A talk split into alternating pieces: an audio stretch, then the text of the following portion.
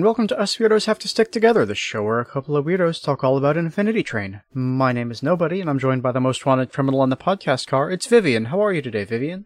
I'm still just really fucking waiting for Twitter to blow up after the last couple of days, huh? I mean, aren't we all? yep. uh, look, I, I, for a while there, I had uh, de- disabled the extension that makes it look like old, like 2015 Twitter. I, I put it back. on. It takes a while to get used to again. It was just because, like, there was some functionality of it that wasn't work- working properly, but it's like, I'd rather have it just actually stay Twitter and not be a nightmare bullshit factory as much as it is these days compared to this. Mhm. Cause, oh boy, it's, uh, yeah.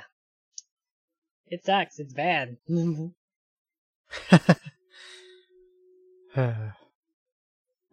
yeah, it's.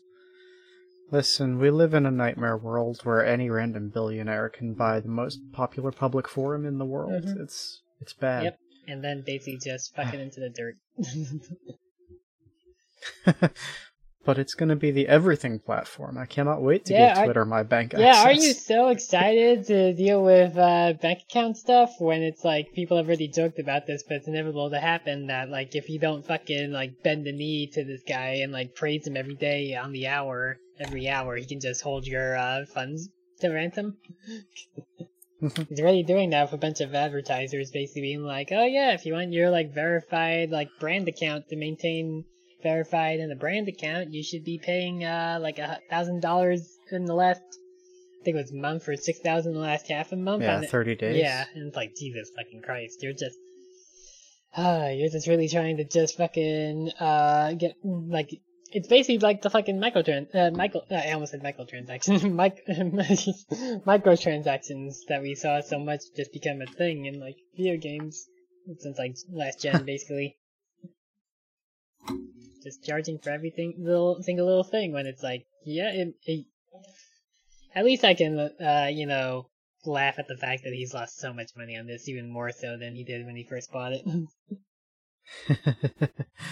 Uh, like, what was it? yeah, like the re- There's that at least. the least. rebrand has like a value of like what four billion compared to the forty-four that Mm-hmm. he paid for it. Yes, indeed. Yeah. Turns out when you killed the like the one thing about the brand that was still going for it, which was the brand itself, turns out it ain't worth shit. Yeah, it's weird. Like, the thing is, is that companies desperately, desperately, desperately want people to adopt their lingo the way we did Mhm. for Twitter. Saying tweets and retweets, and it's so, so desperately a thing that companies want. yeah. And he just threw that all away. Mhm. He bought it and then he threw it away. Like, Yep. Sure did. if anyone had any faith in this guy as a businessman, this should kill it. Oh, there's I still there's still how- tons of people who still have other faith in him, and because of course they're going to like, you know, they would be applauding him even if like he fucking uh like jumped off a cliff and splattered on the ground. They'd be going, "Oh, excellent move, sir."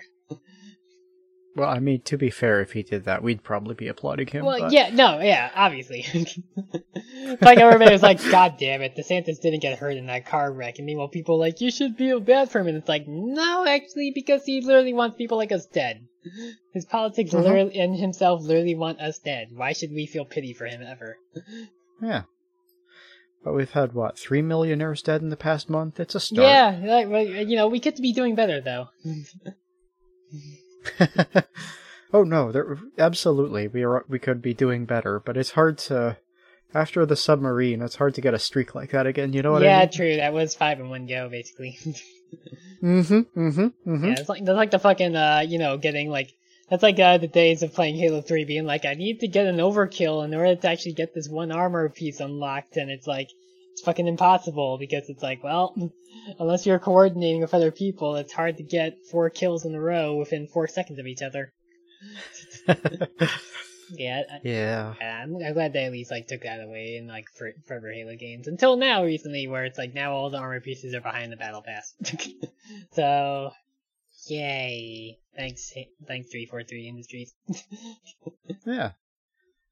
It used to be so much. It used to actually be a decent system in Halo Reach. You had to get to like a certain rank with your character and still have like the. I think there was like a credit system that you earned in game that you couldn't pay for like with real money or anything that you used to unlock new pieces and like other like little. yeah. There was like little like uh, accessories for like the different helmets and stuff that you could add on. That was like I think some of it was tied to like achievements, but they weren't like multiplayer ones because they realized maybe we shouldn't tie stuff to multiplayer achievements. That's bad, Yeah. especially if the multiplayer dies one day. yeah, I don't know. I'm just saying that, like, between the submarine millionaires and the three other millionaires that I'm aware of dying Mhm. recently, uh, I don't remember where I read it, but I believe that there are about 27,000 or 2,700 millionaires on the planet total, counting billionaires. So we're looking at a knockoff rate of 0.3%. We could really up these numbers, but at least we're moving the needle. You know what yeah, I mean? there, there's progress, even if that progress could be doing better at this point. Yeah. you know, hey, I don't know uh, when I was giving out people's addresses on this show. I should go back to doing that. yeah, it's always the thing where it's like, you know, Gordon, you always have people being like, you shouldn't wish ill will on people, and it's like, well, maybe they shouldn't go ahead and decide to continue to fuck over the world. Like Mhm. again, that whole like, you know, we should maybe we should have a system in place that we're not literally hoping for people to die in order to free us from their uh, abuse, bullshit, and abuse. Yes, indeed. Mhm. All you have to do is stop killing the planet. And Yeah, stop- yeah. It well, that's out probably not true. Well, it would be that, and also try to stop literally killing other people who are not cishet white people. yes, exactly. stop killing the planet is a great first step, but Mhm. we won't stop wishing death on you just for that. Yeah. Like you kind of have to stop uh, killing the planet and also everybody who's not a cis white person too. if you can't do that, then too bad. And- Uh-huh. Yeah, and you know, pay your workers. Also that, yeah. We should, we should, pro- I mean, I know we're gonna like do that as like a little like one-off thing for the next episode, but we should probably also just say right here, yeah, obviously we do support the strikers and everything. We we did we Yeah. did our research and we actually reached out to the um whatever coalition it was Well- to figure out if we can still do the recap podcast in order to not violate the I don't know if we super need to touch on that here because True. as of like they will have heard this eight Yeah, weeks yeah, ago yeah. because I recorded a thing for that yeah, episode. you know, I'm just saying. I just want to get it out there on the actual episode rather than just us recording an extra thing to throw into in front of one that we recorded in like what May at this point. Yeah. yeah. But yeah, no, it's um strike is ongoing as of this recording, so yeah, pay your workers. Yep. It. And uh you know what? My homework for next week, find out David Zaslav's address. it does still feel very weird to be covering a show that, like, as we well remember, uh, they already tried to kill off once before.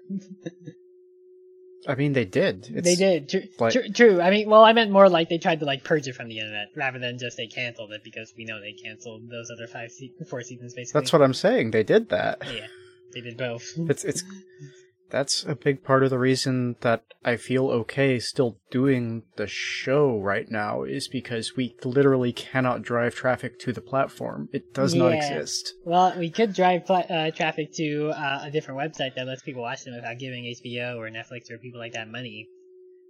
Yeah, Uh, pirate yeah, it. Yeah, uh, at, at me. I know a site, guys. I think either one of us could probably help you with that. yeah, I considering think con- we each have our own unique ways con- of yeah, pirating considering things. and- considering how I was like, oh, there's an idea we could do for another movie, but I would have to actually find a copy because it's not on the site I use. And then, like within two minutes, you sent me a link. I'm like, here it is. I was like, oh, okay.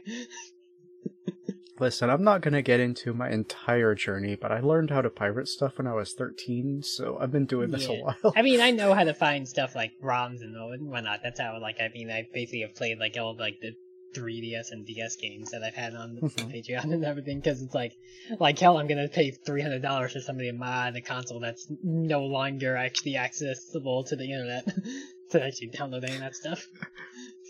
Okay, but have you ever installed a digital uh, DVD drive onto your computer so you can trick it into thinking that you have the disc for a game that you don't have? No, I just I just download uh, an emulator on a ROM. and figure out a way to like make it actually register that I have a Nintendo Switch controller plugged in to finally be able to actually have proper controls for Xenogears. Because like hell, I want to try to control that with a D-pad, which is how it was intended to be played. Because again, uh, the original uh, PS1 controller didn't have a D-pad at all, or I didn't have a control stick at all. It's just a D-pad, so that's how the default controls for Xenogears are, and it's bad. Yeah, pirating modern PC games is fun because you have to trick your computer into thinking that you have a disc sometimes. Yep. I will say no more on the air because this is a public show. So, um, Meanwhile, it's like for the most part, like especially with it's kind of funny that you say that when it's like if you're coming to PC games, there's no physical disc for PC games anymore. yeah. Mm-hmm. it's still a little bit sad to remember that. It's like, oh yeah, like computers just don't come with disk drives anymore. It kind of sucks. You know, Marvel, Disney Marvel is releasing a steelbook edition of WandaVision. Uh-huh. Yep, that's that's exactly what I was thinking wouldn't normally too. mention because it's promoting it technically, but Mhm. it's bad. Yep. It it's so it, it doesn't it doesn't have the thing in Yeah, it. You can't it's- sell it's the thing if you're not giving people Yeah. the thing. Fucking case. it doesn't even have disk in it. It just has a code. But yeah, so like it's media is in a very bad state right now. It sure uh, is. steal it. Yeah. Fucking take it. Steal it and then send money directly to the creators. Cut the middleman out. Yeah. Listen to Dana Terrace back when like the, the Don't Say Gay Bill stuff was happening. Just fucking pirate that shit. it's kind of a baller move because at that point again she was like, I don't give a fuck. They've already basically killed off my show preemptively. Why the fuck should I care? Mhm. It's not like they're gonna cancel it more. Uh, yeah, yeah. Uh, Obviously, I think we feel very strongly about this. Um, I don't think the audience will be very surprised at all to hear no, this. I, I feel like we could. you I feel like we probably could have coasted by on not saying anything, and most people listening to us at this point would know what side we're on. but Yeah, at the same sure. time, it's fun to bitch and moan about shitty people like Bob Iger. why not? Well, that, but also I do feel some level of responsibility because, like, Yeah. A lot of rewatch podcasts are having to stop their production for the sake of this strike. Yeah. And since we are still going, since we are still on the air, I do feel like we have an obligation to use that yeah. platform. To, know to what at I least mean? acknowledge it and shine a light on it. Yeah. yeah, it's it's just very like Yeah, because I know like most of them that I've seen in particular are ones like you know like uh what's it called uh totally reprised covering Columbo and like uh Austin Walker's little Star Wars podcast where it's like they can't continue because a lot of them are like these are actually like live action like people who do live action stuff that's still Mhm. ongoing. So it's like well like basically like that whole thing is like well you can't do Star Wars Rebels because it's technically promoting Ahsoka. And it's also still bad that they didn't fire that fucking turf from Ahsoka. what the fuck? Jesus Christ. Yeah, well, yeah. Yep. Way to take the first new thing that's been actually interesting in Star Wars for the past, I want to say, like 20 years and turn it into a turf, huh? Yep. I mean, it's like I even just think about that like with Mando. I was thinking that earlier, where it's like, wow, I used to be so excited about Mando, and it's like I have not given a fuck about Mando ever since Luke Skywalker showed up. Mm-hmm. It's like there's there's more than like one fucking family of space wizards in this entire fucking galaxy. You could have just had any random person show up to be like, I'll take that kid. But no, it has to be fucking Luke Skywalker because of fucking course it does. And then you have to watch this other unrelated, like technically unrelated show in order to actually know what's going on before Mando season three even takes place. Okay, well, I think I need to cut you off here because even though you're complaining, this is still technically promoting the show. True, so true, let's, true. Let's skip yeah, that. Yeah, fuck Book Boba Fett. Yeah. Yeah. uh, Disney as a whole, I would say. Yeah, fuck Disney as a whole. And, which is also again still weird because it's like we start a Fowl House and it's like that's Disney thing. but you know, Listen, sometimes when the giant gets big enough, uh, bacteria can grow that is beneficial too. true. yeah, It's like Disney has one thing in like the last decade that actually interested me in particular. I guess two because I also did like Amphibia, even if I haven't been as fond of Amphibia compared to Owl House. Yeah, well. At any rate, um, I think we need to scoot past this for now, but yeah, we we're we're still on the train and we're figuring out what we're going to do next because after this we've only got two more Infinity Train episodes and Mhm. uh who knows because we do have to confirm we've been talking about some other stuff but we might not be able to move into it on account of struck work. So Yeah, like the, the major things we've been thinking of might actually conflict. Like we might have to reach out again. Uh, exactly. to, yeah. just to be like, hey, may- maybe actually I should think about doing that ahead of time. Like we have these other ideas. Do any of these technically have like some association with it that we would like not be able to do this in good grace of like the strikers? yeah, for sure. Yeah. Uh, I mean, we can always just like try to do like an hour of shooting the shit or something like that if we need to.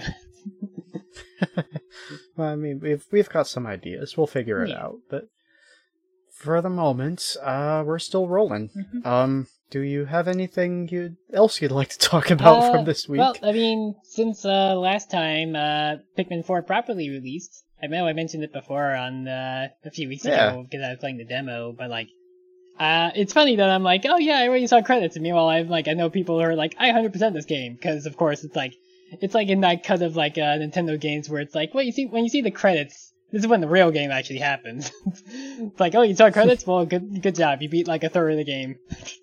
basically. Because it's like, of course, it's like, oh, well, there's more stuff to do, which, as I understand it, how they, like, uh, I, I don't want to say that's how I understand it. I know that's how they did it with Pikmin 2 and 3 as well, even though I didn't play 3. Where it's like, yeah, once you think you finished the game, guess what, fuckers, there's more stuff. Basically, always related to a certain character in particular, who sucks. uh, but yeah, it's, uh, it's cute. It's not hard at all. Like Pikmin's not really been difficult since Pikmin 2, and but that was also because Pikmin 2 was just like unfairly difficult. Because like most of that game is in the underground dungeons that suck because they're randomly generated, so things can just have no rhyme or reason to why they're placed there. There's just insta-kill death traps that show up just to wipe you out. There's a bunch of crap where it's like, well, these enemies are would be tough, but purple Pikmin trivialize them because purple Pikmin are just super strong and can carry more stuff. But also, it's a fucking hassle to get them because in that game, white and purples you can only get a little bit of by basically throwing other Pikmin into a flower that turned them into those colors. They had no like onion, so you can like uh, harvest more basically like the other ones. And to my understanding, even though they brought back like all the Pikmin types in this one, uh, Mhm. you can actually get white and purple onions later on in like the essentially the post game. It's weird to say post game because it's like, well, the game still gets used after credits, but still. But yeah, Mhm. it's uh, it is weird because it's like in the main game, I only found the onions for like the the main three plus the ice Pikmin. I didn't find any for the rock winged or purpler uh whites. And there's there's a weird mechanic in this where it's like this game technically introduced two different kinds of Pikmin because they introduced the ice and then Ghost Pikmin, but Ghost Pikmin are only in the night missions, and the night missions kind of suck, honestly. like, Sorry, hold up. Did you say there's ghosts now? Do I have to buy these games? uh, well, hmm, that's the thing though. The Ghost the Ghost Pikmin are only used at the night missions, or you can use basically whenever you complete the night missions based on how many you had made during that night, you get seeds for them that you can use in more night missions or in the caves. And I've had zero reason to use them in the caves. Because like they brought the caves back. The caves were absent from three, but the caves they like actually like made as like a structured thing with like here's a set layout, so they actually make sense. So like the caves are way better in four than in two.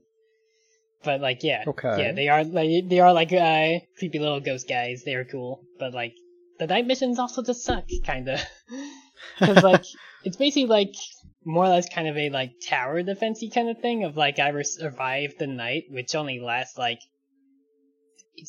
eight minutes maybe at most, or you can wipe out all the enemies on the map, of which there's not a whole lot, which is usually how they end. And it's like basically if you defend Right. this thing for the entire night, you get like a special juice thing that you use to like help people who get turned into flower people. Because that's part of this whole thing too of like it's like not only is it just like your rescue guys and Olimar who got trapped on here, but also there's just like apparently like something like uh 60 fucking people who also came to this planet of their own accord because bullshit reasons and also got stranded there, which is I mean, that is how colonization works. uh, well that's the thing because like you remember how I brought up the ghost thing, the space ghosts, Mhm. and so it's like why do people keep coming to this planet? They keep getting fucking stranded on it. like, why would people not? Because there's cool ghosts there, obviously. Well, yeah, but all these people should be like, "Fuck PNF 404. This planet fucking sucks. Stop going there, because everybody gets sta- stranded there." and now they're getting turned into fucking human plant hybrids, which is bad times.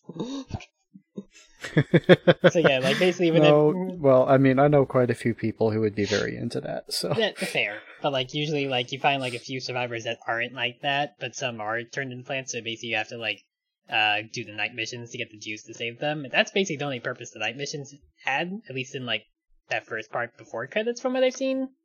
I don't know, the night missions are just kinda dull. I, I don't like them as much, but the rest of the game is just pretty cute and fuzzy. It's it's it's like probably actually the Switch game that looks the best of all Switch games, just from like a graphical standpoint, because they put a lot of effort into making that just look all nice and like just a nice little like you know naturey thing.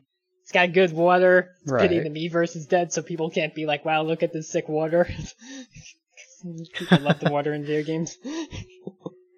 yeah, it's like I said, it's it's definitely not hard. Like the fact that they don't have a time limit, and really the time limit only mattered in Pikmin One, because it's like you had to get at least twenty five of the thirty ship parts within thirty days, or Olimar would fucking die because the ship couldn't break atmosphere safely.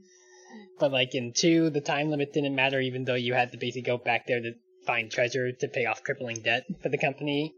And in three, it's like our entire planet's gonna fucking die. Go to here to this alien planet and find fruit to take take the seeds back so we can grow them here. And it's like that that planet has no time limit either.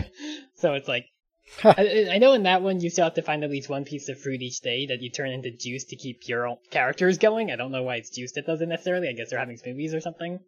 So it's like there's still like you need to still have like X amount of fruit to get through the day each time basically. Mm-hmm. but it's like it wasn't as much of a imperative thing like this compared to this where it's like yeah there's like something like 75 people stuck here on this planet. They'll all be fine. You can take as long as you want. Don't worry about it.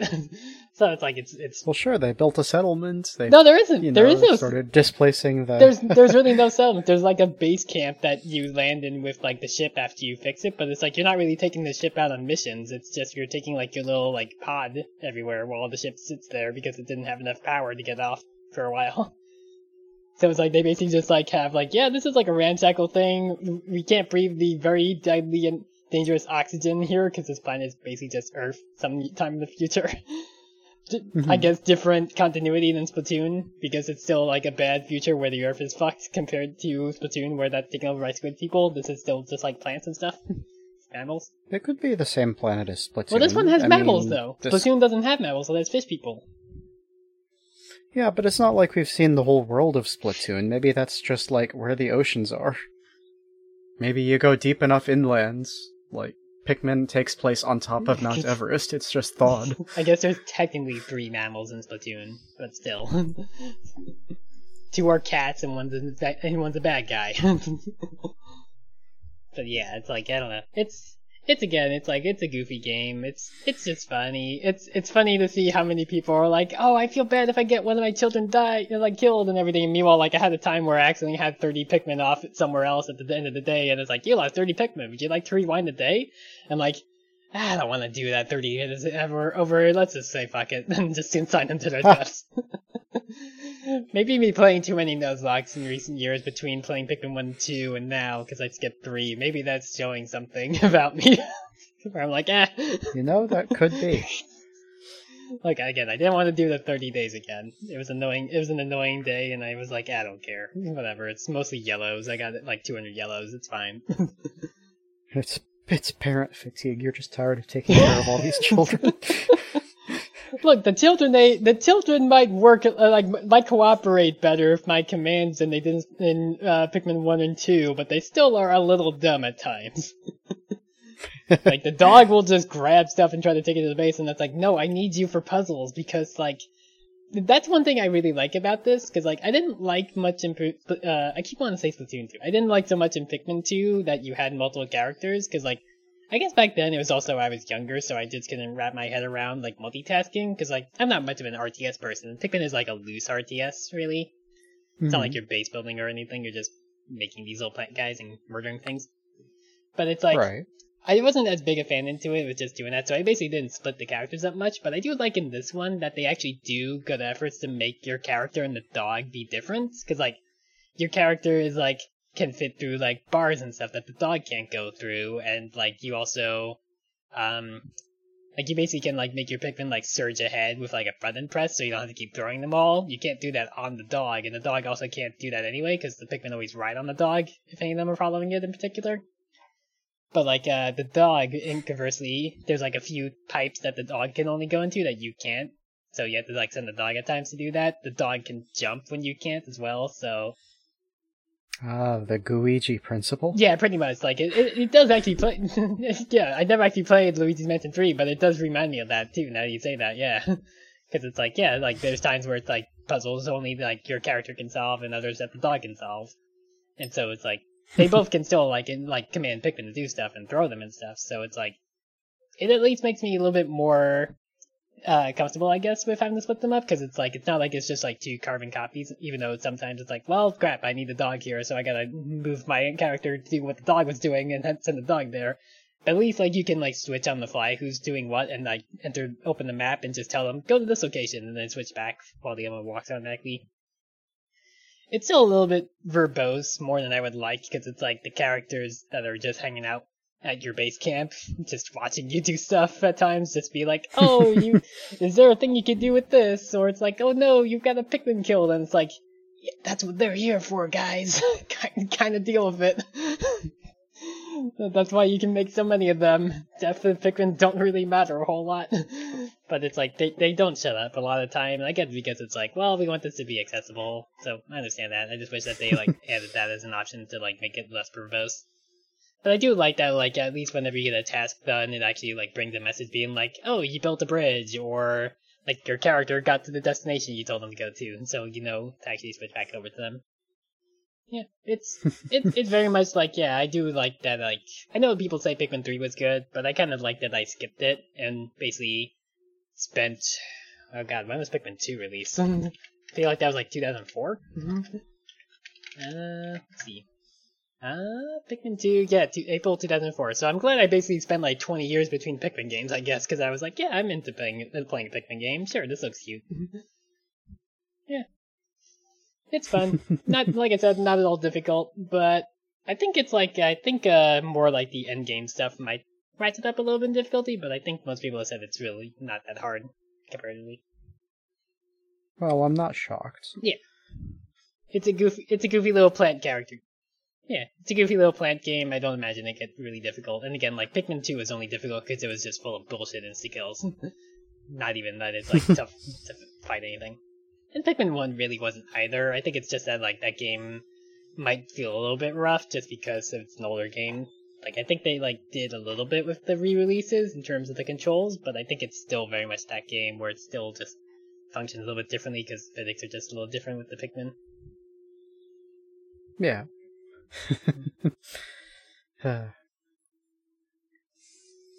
well, um, you know, I don't think I have anything that I can actually talk about this week. I mean, you saw the I Barbie went to see Barbie. Yeah, yes, I did go to see Barbie. I did almost go and Uh, see Barbie yesterday. I just I kind of lost track of time, and then I was like, ah, it's a bit late now. I don't want to go.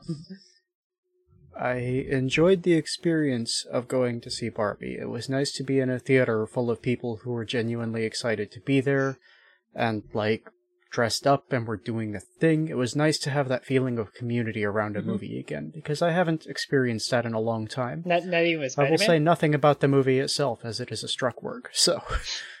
Like it it wasn't even like uh, a case where it's like you didn't even have like a crowded theater with Spider-Man.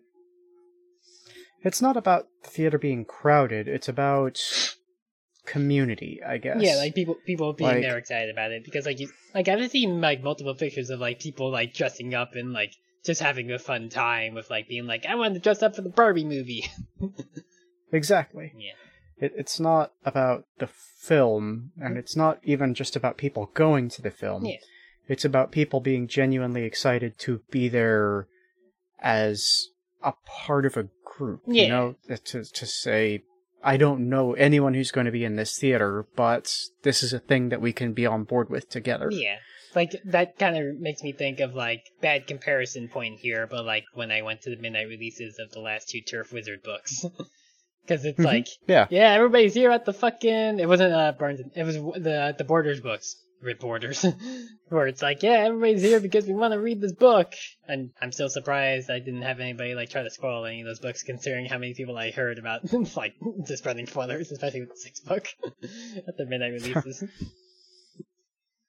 yeah, Yeah, well. yeah, it it kind of sucks that, like you say, it is still struck work, and it's like, well, the strikes happened after, and it was like basically, it's like, well, they're not going to delay this movie because of this, because of course they're not going to. Mm-hmm.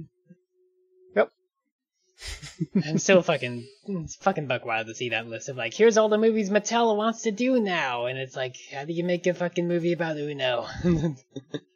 I don't think we're going to talk about that because, again, struck. Fair, yeah. It's like, geez, that. All we can say is that uh, it looks bad. Yeah, that Don't- that it's like you look you could release a movie that's just a standalone thing. You don't have to always do cinematic bullshit all the time. I thought people were getting fucking fed up with cinematic bullshit. 'cause, like, haven't the last few Marvel things not been doing well either? Not as well, but you have to understand it's a sliding scale, right? Yeah. Not as well for Marvel is still double or triple what other movies make. True, yeah. It's like, oh, sorry, they didn't make all of the money. They still made 75% of the money. Yeah, exactly. yeah, yeah. Um, movies. Um, Movies. Pikmin. I went to my job. It was not entertaining. I mean, what what job really is when you get down to it? I'm sure there's some entertaining jobs out there at first, but yeah, then you get I a few guess. days in, and Yeah, it's it's like how everybody laughs at like the video of like that like the zookeeper trying to clean the pen with like the baby pandas or whatever, and it's like, oh, that's funny. But then I'm sure like in that person's position, they're probably like, get the fuck off me! Stop coming over here and grabbing onto my leg, you little shit. like I want to do my fucking job. Get out of here. yeah, that happens enough times. You're gonna get fed Yeah. up, even if it's the cutest thing in the world. Yeah, like even though we can like be watch the video and be like, oh, how can you be angry? And it's like I'm sure if that happens day in and day out, you're gonna be like, fucking fuck, fuck, stop it. Um,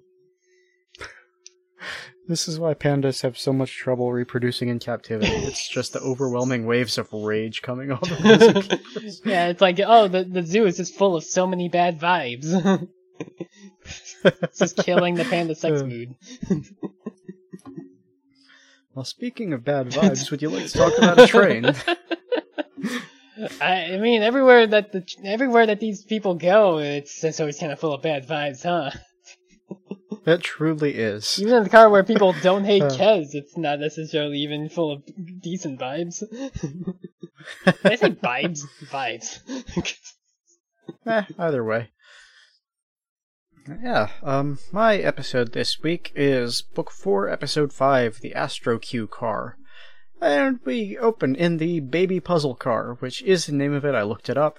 Which is just one of those, it's like a cube with holes in it that you put the shape in the hole, and that's sitting Yeah, in the it's, middle it's of the one of those things where it's like you would think that you know you see the videos all the time of like people putting it in the other holes and like the other person's going like no what are you doing you're fucking it up Mhm, mhm. I mean you have to you have It to goes in the square hole. you have to imagine they tried that at first though right like unless it has like a disclaimer on it being like look if you fuck this up you'll, like a nerve gas will release and you'll die or something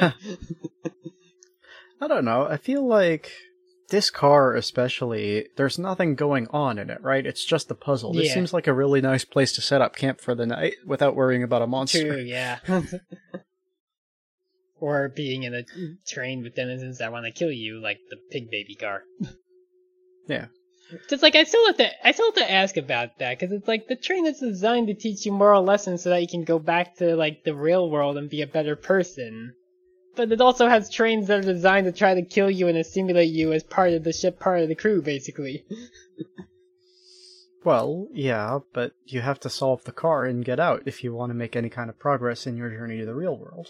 I guess it's like So just because it's trying to do that doesn't mean it's going to, because your So- job as the passenger is to solve it. So is Cow Creamer basically Jigsaw being like you need to survive a, th- a thing that might take your life so you appreciate your life more? yes. God, that, that fucking Saw 10 poster looks so dumb. I saw that people were like, it's like fu- the fucking bit where like SpongeBob and Patrick are looking at Mr. Krabs' treasure map with their eyes glued to the map itself. stretched out. Yeah, uh, is basically just bullying Ryan through completing this puzzle because since he's decided that Ryan is here to learn lessons, he's basically just constantly talking down to him about how much he doesn't know and how much he needs to grow as a person, and how they shouldn't check their numbers because we wouldn't want to worry about that all the time. Uh, meanwhile, Kez barfs up a bag of ketchup flavored potato chips and then starts eating the chips, which is just fascinating biology. Mhm. I mean, at least the bag is like sealed when she like corks it up. Yeah, up. no. it would have been way worse if the chip bag was already open. I'm fairly sure she's got like a, a hammer space thing going on inside her stomach, yeah. and it's when she eats stuff, she decides whether it's getting eaten or goes into the Yeah, storage it's, it's, bag. it's like Kirby. Like Kirby doesn't like inhale the uh, like the frying pan and eat it to get its powers. He's just copying it because he still pulls the frying pan out, but he can still eat food like normal. I mean, as far as Kirby eats food normal, which is still just inhaling it in one go and never being satisfied.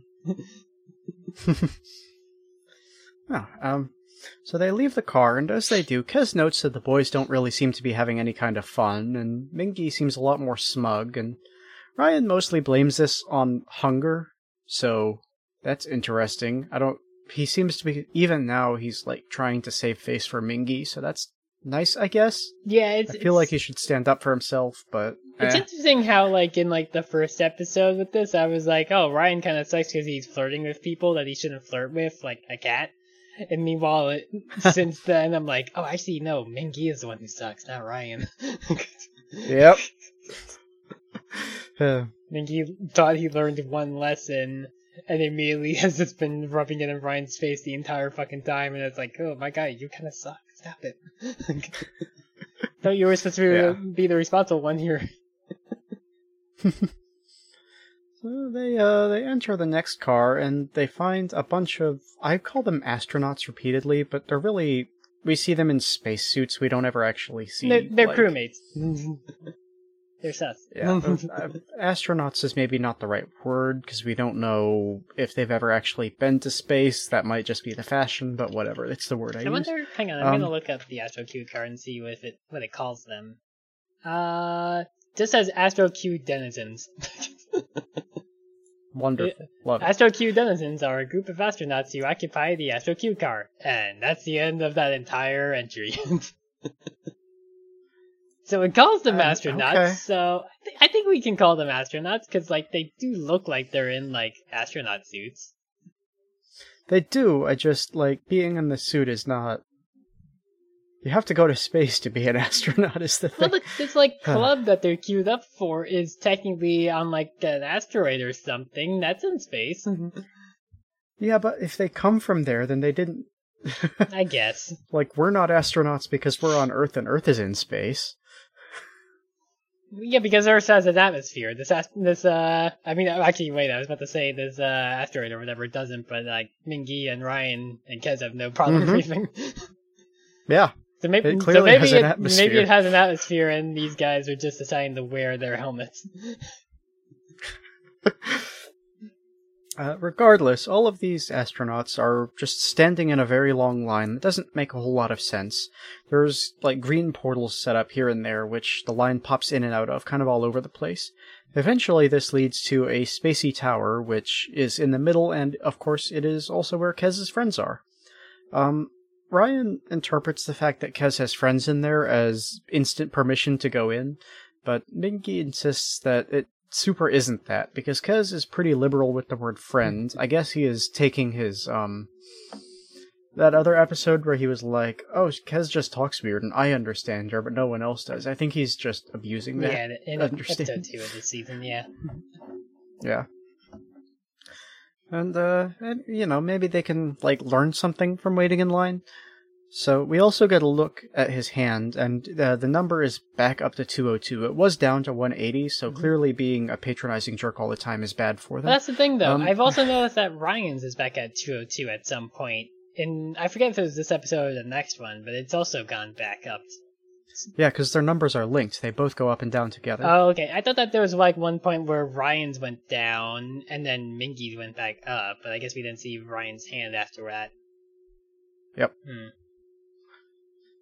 Yeah, that that's why Mingy thinks that this is Ryan's situation is because we saw his number change when he learned a lesson. I think uh, I, but both numbers changed together. It's just that Ryan learned the nest lesson and both numbers changed, so they assumed that it was I, his I deal. think Ryan has to submit a complaint with uh, one here because this isn't very uh, evenly balanced because it's in against him. Be- it's not in his favor because Mingy kind of sucks. Like, can I can that, can I get this like isolated or can I get a different person to be linked to? Maybe. It's Yeah. unfair. Well, yeah, um, Ryan basically ignores everything that Mingy just said because, like, Kez tells him that they've got this and gives him a little kiss on the cheek, which is weird. I don't, I don't like Yeah. it, but apparently she is warm like flesh despite being made of metal. Which so is I concerning. don't like that yeah, either. that's concerning. Uh, like it's it's also going back. It's really a case of like you know Ryan's the kind of person who's like, hey professor, could I have a different partner? Like, uh, I mean, I can show you the like the the whole conversation here where uh, Mingy's not responding at all, and he's not doing any of the group work. the professor doesn't care. oh, I strongly disagree. Mhm. That's like, let's be real here. Mingy is the one who would be doing all of the group work and insisting that Ryan not I mean, participate true. because he would screw it up. Fair, I guess, except that in this case, like Mingy is kind of just antagonizing him all the time. So it's like I feel like Ryan is like, I'm just gonna shit out this project as quickly as I can, just get away from this guy. I don't care, I'll take the C minus. Well, sure, but right now they don't have all the circumstances, right? They don't think this is a group project. They think this is Ryan has homework and Mingy is stuck to him for some reason. or at least Mingy thinks that, and Ryan is like, I guess. I uh. don't. Yeah.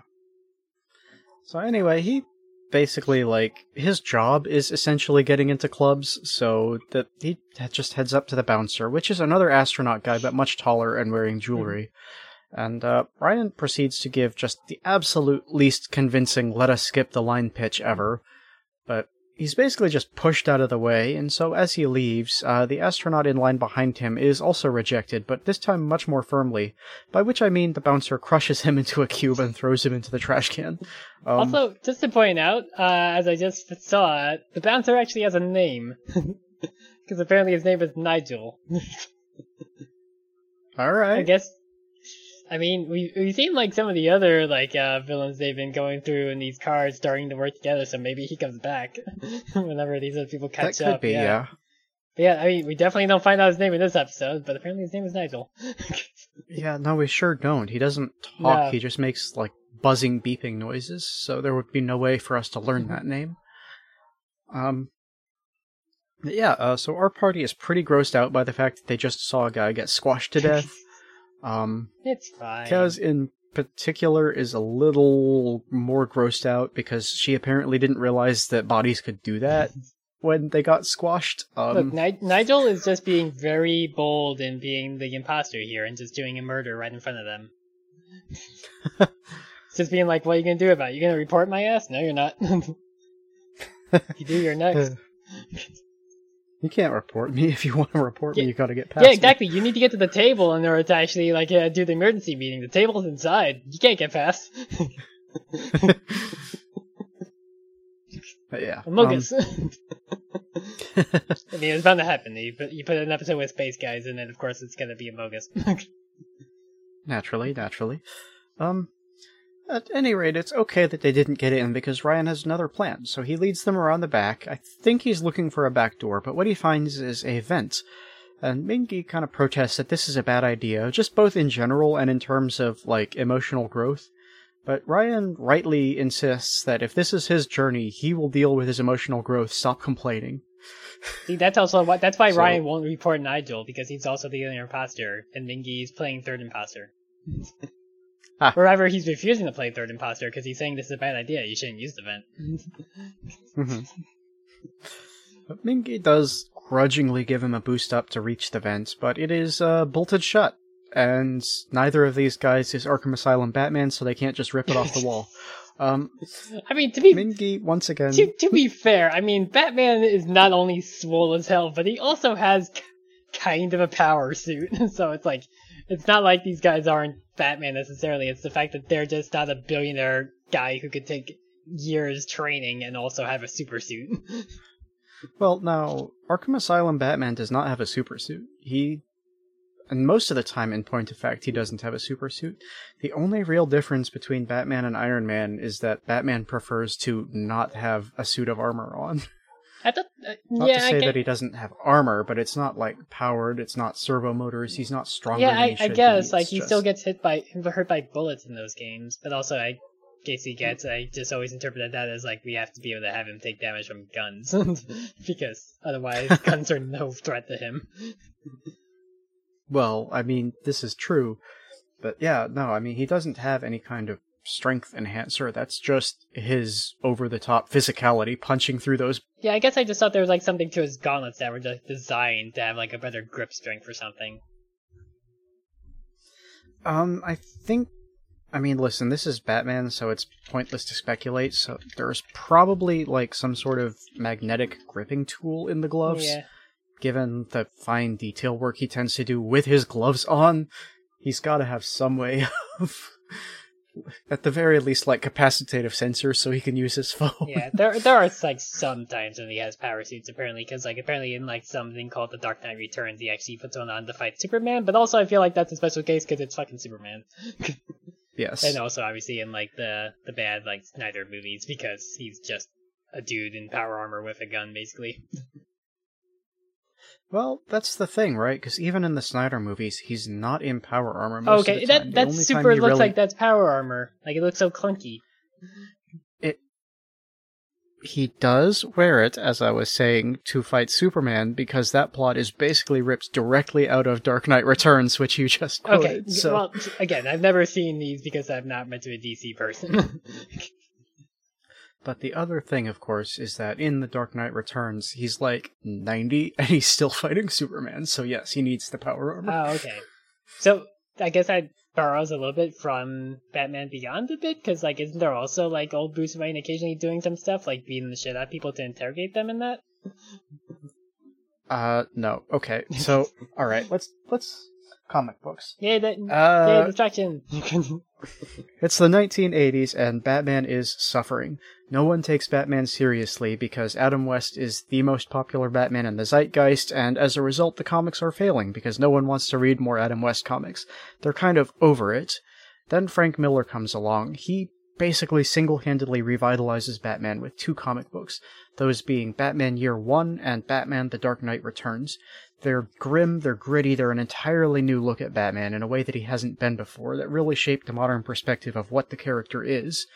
But also, they're like the prototypical modern Batman, if that makes sense. And yeah, they're not, especially Dark Knight Returns, that Batman is not a good dude. Mhm. It's. Miller has a lot of fascistic tendencies, and even in his attempt to write a Batman that is explicitly anti fascist, it kind of bleeds through. So, if anything, it should be said that Batman Beyond takes inspiration from Dark Knight Returns with the old Bruce Wayne, but even then, it's not really that at all. Okay. It's just that Batman is old. That's. okay. And yeah, um, I think we played those like first two Arkham games like well over a decade ago, so it could just also be me misremembering. To be fair. Yeah, well. now, Batman's whole thing is that the only reason he's really different than Iron Man is because he can actually fight, so he prefers not to have a whole ton of body armor on him I guess it weighs yeah, him I down guess and I guess that, I guess that's also the thing. Like Batman is like using a grapple gun to get around compared to having fucking jet engines on him. Mhm, yeah. mhm. I guess that makes sense. you can't really like uh, use a like a wire like shooter line thing to get around if you weigh a thousand pounds. Yeah. I, well, I say that, but Yeah. meanwhile, Master Chief does that in Halo Infinite, so who knows? yeah, well, he's got space magic. Um, he, he legitimately does not have space magic. He just has a power suit with cybernetics. yeah, that's space magic. It's That's not space magic. The Gravemind, A uh, the flood are, gr- are space magic because they're space zombies that are also like planty kind of guys. That's more space A magic than power suit built on technology that could not feasibly work in any way is space magic. need- that is Now- now I need- specifically how Hang that on, works. this depends on whether Mjolnir armor is actually derived of Forerunner tech, but I don't think it is. I gotta find this out. Like, it literally doesn't matter unless it is a thing that could exist within the physical universe. It's space magic. That's. Let's see. Uh, It doesn't have to be literally magic. That's not the point. The point is, like. The use of technology to accomplish something that should be entirely impossible is space magic. again. Okay, perfect class Mjolnir armor apparently does use a hybridization of the human and Forerunner tech, but I think that's like what the Spartan 4s use in the Halo series as of like 4 through 6. I don't think that's Chiefs though. No, actually, this might be like some like bullshit armor that they have for the multiplayer that they just claim is using that because this this looks real fucking dumb. Wait, hang on. Yeah, this armor looks super stupid. that doesn't look like Halo armor. Hmm, yeah, whatever. Uh, yeah, at any rate, it's. Listen, if you have an 800 pound suit of armor and you can lift it up with a grapple gun, it's space magic. I don't it's care. not who made it. magic. It's just a really Um, good grapple gun. It's explicitly space magic if there is not something that could physically happen. okay, apparently Spartans are approximately 200 kilos. What's that in? What's that in pounds? I have no idea. Uh, let's see. Uh, 440. Okay. 0.925. But still. so not a thousand pounds, but he is still like 11 feet tall. He's 11 feet tall and he only weighs 440 pounds. That boy has an eating disorder. I mean, he literally never takes the suit off, basically. like the suit, the suit like disposes of his waste and stuff and turns into energy. like, Yeah, they're not feeding him no. enough. Like I'm imagining a Master Chief being like, "Oh, my shields are re- need to be recharged. Cortana, I need to drink like eight Gatorades so I piss to make the shields recharge. Give me a sippy cup of a straw so I can drink it from through the helmet. okay. Um. this is dumb.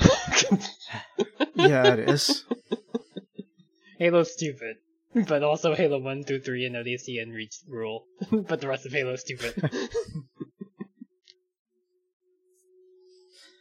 But yes, um, since they cannot just sort of gently push this vent off the wall by bracing with one foot and sort of leaning on the other one like Batman does, um, they've got a new plan. Uh, it's like, you know, it's frustrating to Mingi and he's upset, but he's going along with it for now because he's convinced he knows better, so it doesn't really matter if we waste time here because he's going to be right in the end anyway.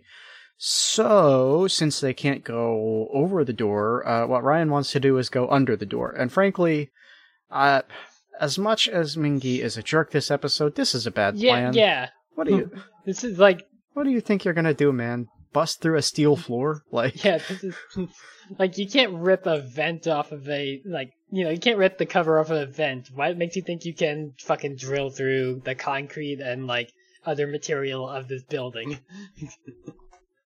Now, I will give him this. He does not have leverage for that vent since he's being boosted up in the air. Like, maybe if he had a place to stand, he could do it, but.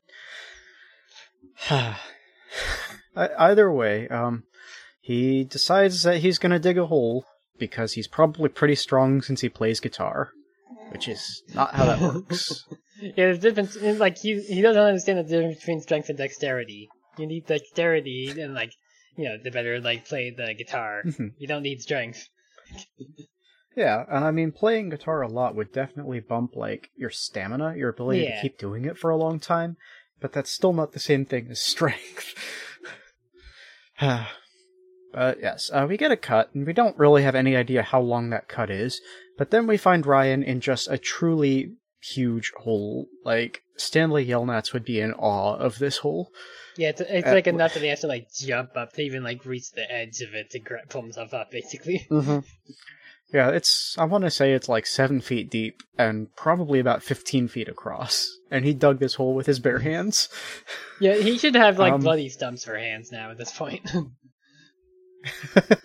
yeah. But uh, you know, and eventually, though, because he's digging into a club, he breaks a sewer line, and so green goo starts pouring into the hole, which is bad. But worse, it's sticky, so he like can't jump to climb out because he's stuck to the bottom. And even worse, worse, Mingy is not even paying attention at all. Like Ryan asks him for help, and he insists that he already did that when he gave him advice. Like, man, your bro is calling for help. He is afraid for his life, and you are just gonna let him drown in sewage. mm-hmm. I do not. We'll see where he goes, but I do He not doesn't. like. he doesn't right have now. a lot He's of such a bad time left. Yeah, Uh huh. there's four episodes left. I mean, they turned it around with grace. I give them that, but.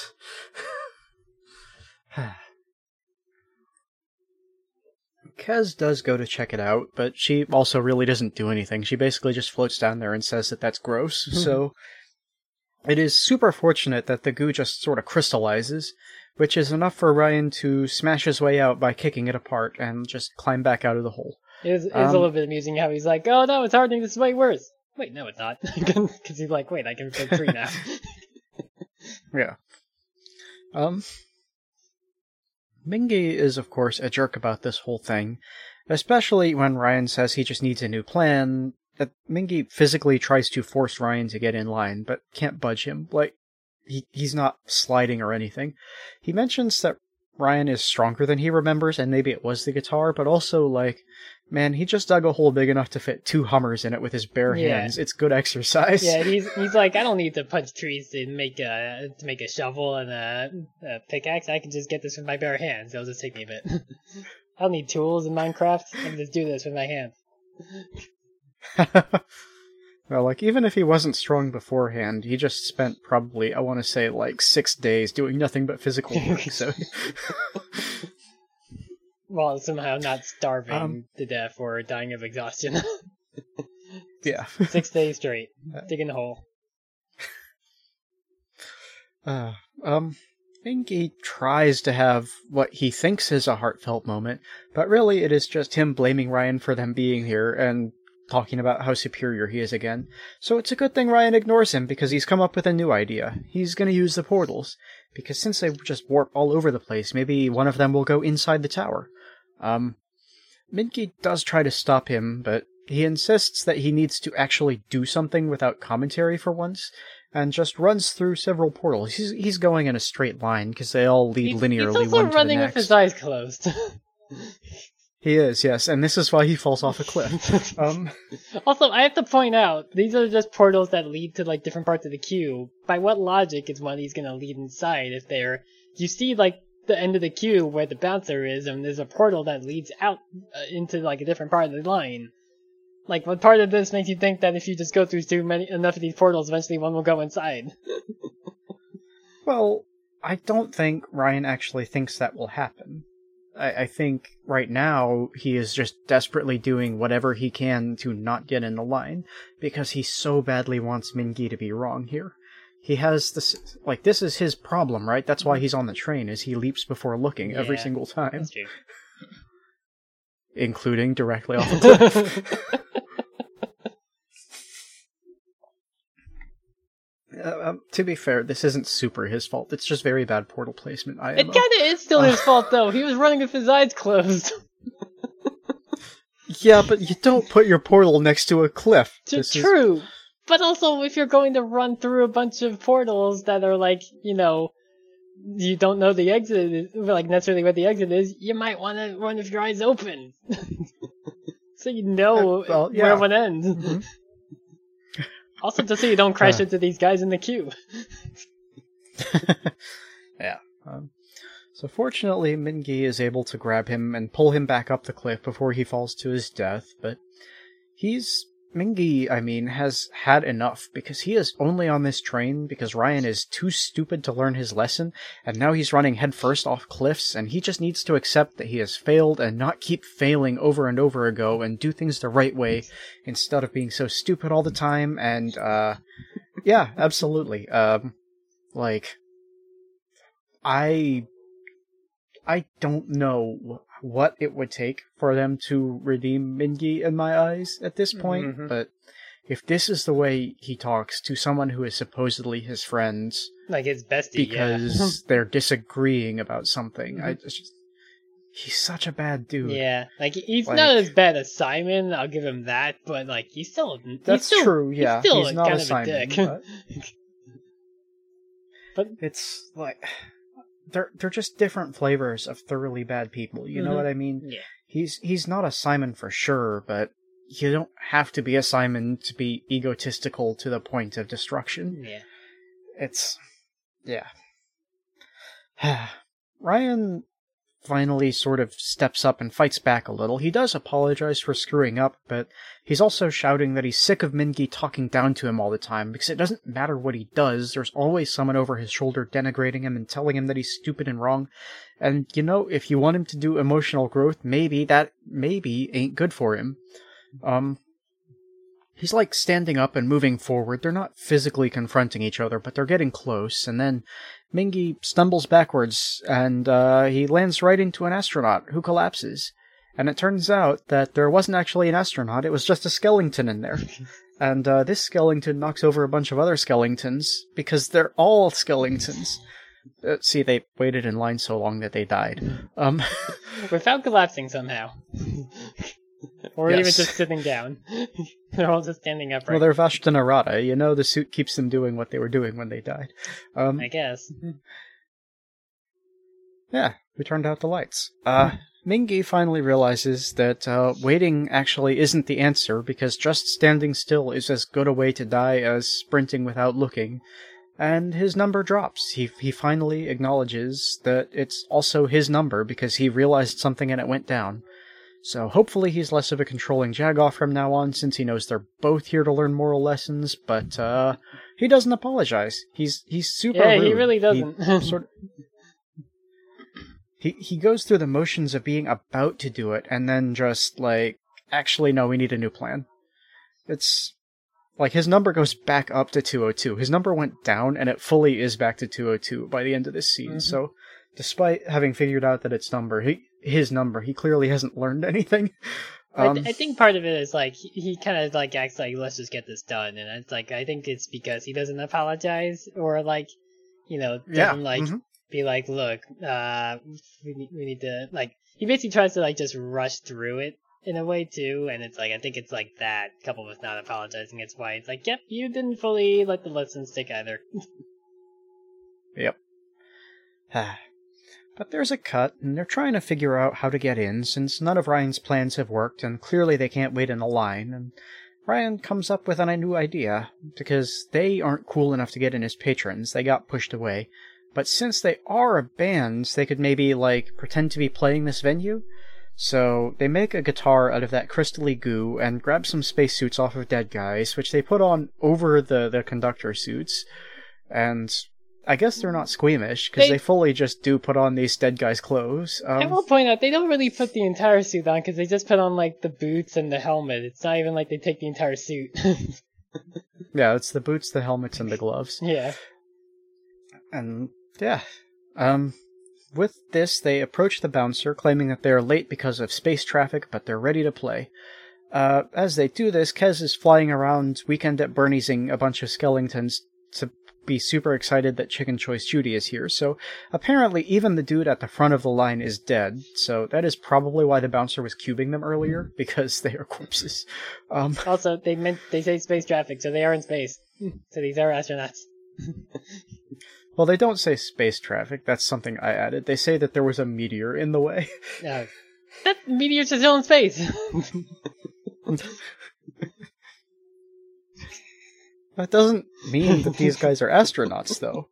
if they were telling the truth, that would make Ryan and Mingy astronauts because they came from Uh, off planet. when- but that doesn't mean the guys who are already when here episode, came from off planet. When this episode goes up in like late September, early October, everybody, uh, add us on whatever social media is still alive at that point, and tell us if these guys are astronauts or not. Uh, the second great fight of us weirdos. What is an astronaut? I feel like there's at least a little bit more consensus between us, just in terms of them potentially being astronauts compared to uh, Cosmo, though, at the least. yeah, oh yeah. Listen, I'm willing to accept the possibility that they are astronauts. I just don't think we see that for sure. yeah, compared to accepting that Cosmo was a chipmunk. yeah, that's that's definitely a hamster. Um, yeah, uh, the bouncer finally steps aside to let them in, and they just discard their disguises immediately. Like they don't. The door closes, and they are already back in their normal outfits. And they're chatting about how well that whole thing went, but the room like turns dark and starts filling up with like glitchy pixels, and their boots magnetized to the ground, and the, the, their everything is dark and spooky. And Kez said that tries to say that this shouldn't happen, but then something enters from the side room because, folks, the conductor is here. Not, it's not the conductor. The end. It's not the conductor. I mean, I guess technically it is in a sense, but it's not technically the conductor. Sure, it is. It's a, it's a, stu- it's Kind a of. steward. It's it's the conductor, kind of.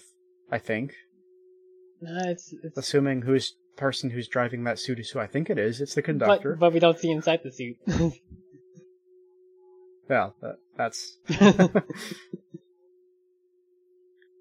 now. It is possible that maybe Amelia has already murdered one one by this point, and Mm, I, I, there's something I'm gonna bring up with my episode description because I have theories about that. It's in, well, okay. Unfortunately, we probably will never get confirmed because again, the series got killed. Yeah, yeah, yeah, yeah. But now, for the moment, I am saying that this is the conductor because, to our understanding at this point in time, it should be. But we don't know for sure if he's still in there or if Amelia killed him. Hey, Episode, huh? yep, episode. It's great to watch a TV show and just feel mad about it. just being like, God, I just hate this show and so- so angry about it. Can't wait to talk about it and then watch more. it's not that I hate the show; it's just that I don't like that one guy. But yeah, fair. I mean, we were also we were also that way last season as well. Of like, I like the show, I just don't like that one guy. yeah, that's true. that's that's just what Half Infinity Train is. It's like I like the show, I just don't like this one dude. it's the whole like I'm, I'm it's the whole I'm sick of always seeing this guy's face meme. Uh, yeah, I will say, I don't think I want Mingy to die horrifically as his soul is devoured by a go, but that's mostly because it would be too repetitive. We'll see where he goes from here. Because like, oh wait, they even they haven't even seen Ghoms at all yet. They sure haven't. Kez probably definitely wouldn't have explained that at all. she barely was able to describe Yeah, the train. even if she did, I don't know if they would understand it. Yeah.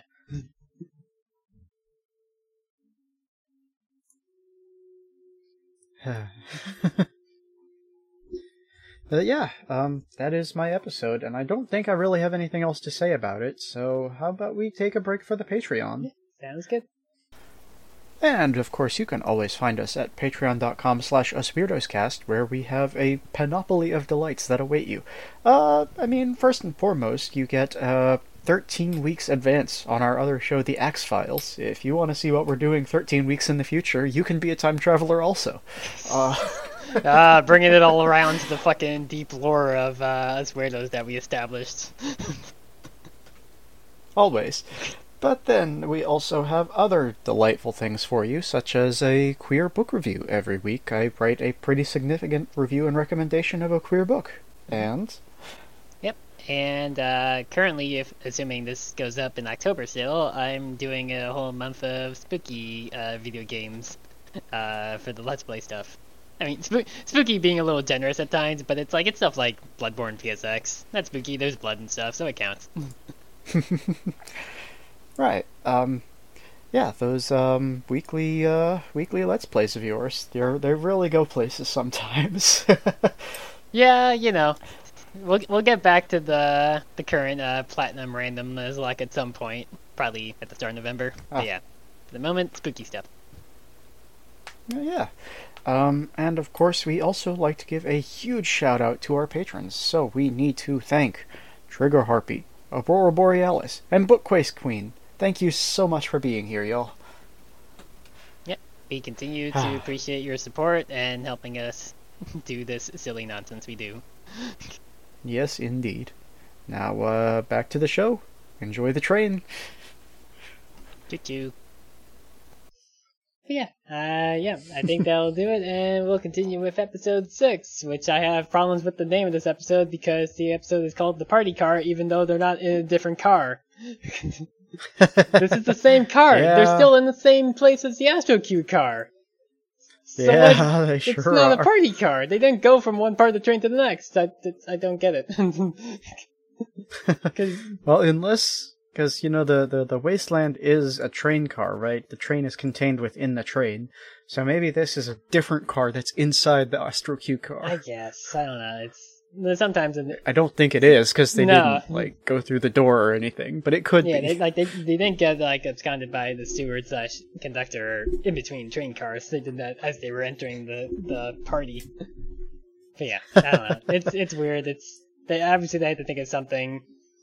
It's like they could just call it the space party or something. I don't know. Whatever. Yeah, but you know they wanted to keep the the car thing I know. going. It's just it's not a different car. Who, who can think?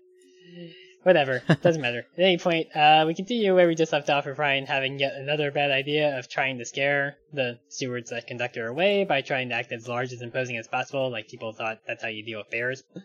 Uh, the steward uh, slash conductor is just not all phased and just basically gives a report from one about returning their belongings to them as a train-wide announcement and just plops a trunk full of their old clothes and stuff before them. This is why I think it's just the steward, because the fact that one says that this is a train wide announcement makes me think that he basically had the stewards, like multiple stewards, go to all the different passengers on the train to give them back their stuff. Because why would he specify that it's a train wide announcement if he was there in person talking to these two? I, I just don't think that there's multiple stewards. Is all. If there were, Amelia would have been a lot more dangerous. I suppose we never, s- yeah, we never see multiples of them. To be fair, I don't know. Hard to say. yeah, it's weird. There's really no way to know, I guess. It, it's just that the speci- specifying that it's a train wide announcement makes me think that it's like there are multiple stewards and there's just only one hanging out from Amelia. Maybe maybe she like cannibalizes too many of them trying to make her suit, so there's only one by the time that she's uh, taken over when we see her back in book one.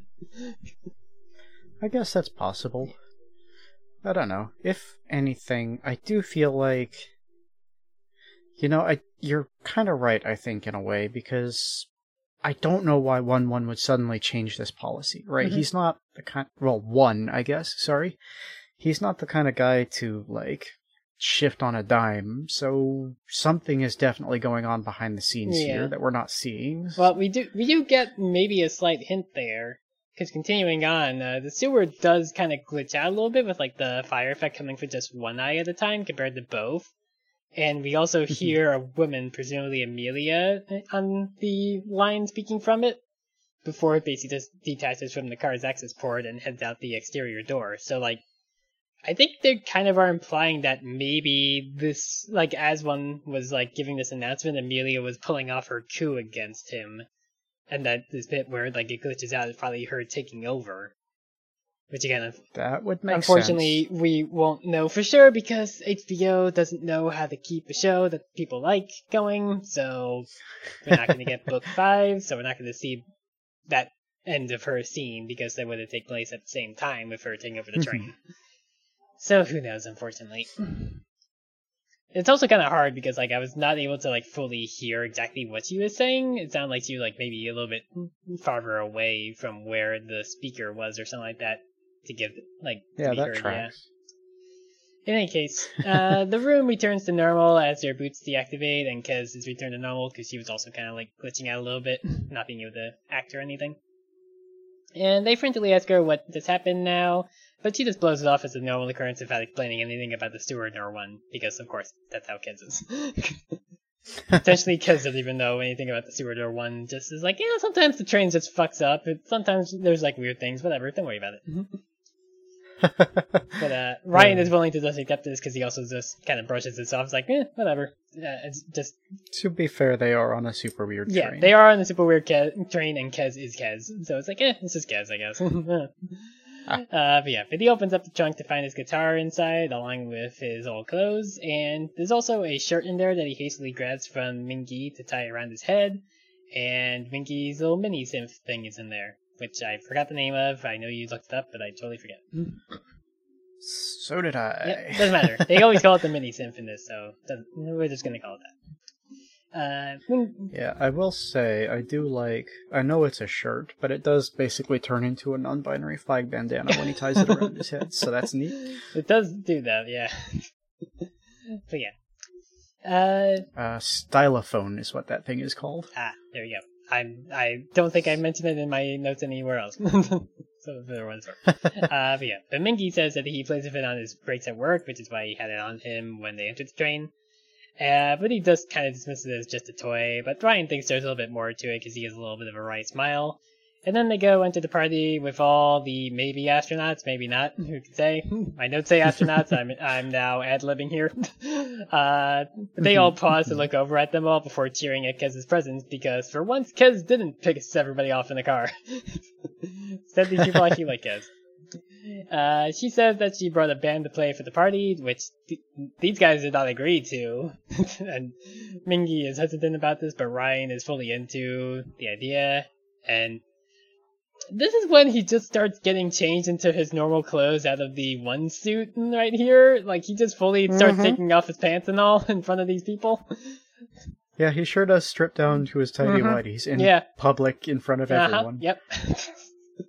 I guess if you can get away with showing a man like grounded up against a train wheel and also know one exploding from ex- the inside out when a deer shoots a laser at him, I guess you can show a guy take his pants off in this show at this point.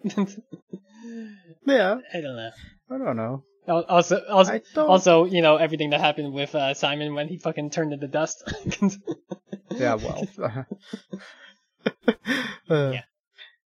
Like, I think I would be hypothetically okay with something like this if I didn't have foot gear that couldn't turn off. You know what I mean? yeah, If it was just a matter of, I'm gonna change real quick, that's uncomfortable but fine.